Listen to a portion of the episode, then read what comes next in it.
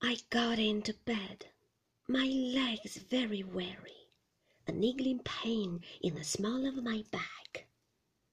I lay back and closed my eyes, thankful for the cool white comfort of clean sheets.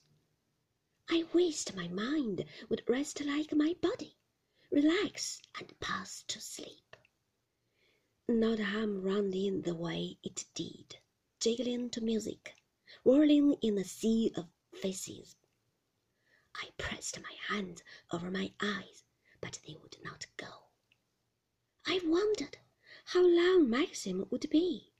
The bed beside me looked stark and cold. Soon there would be no shadows in the room at all. The walls and the ceiling and the floor would be white with the morning.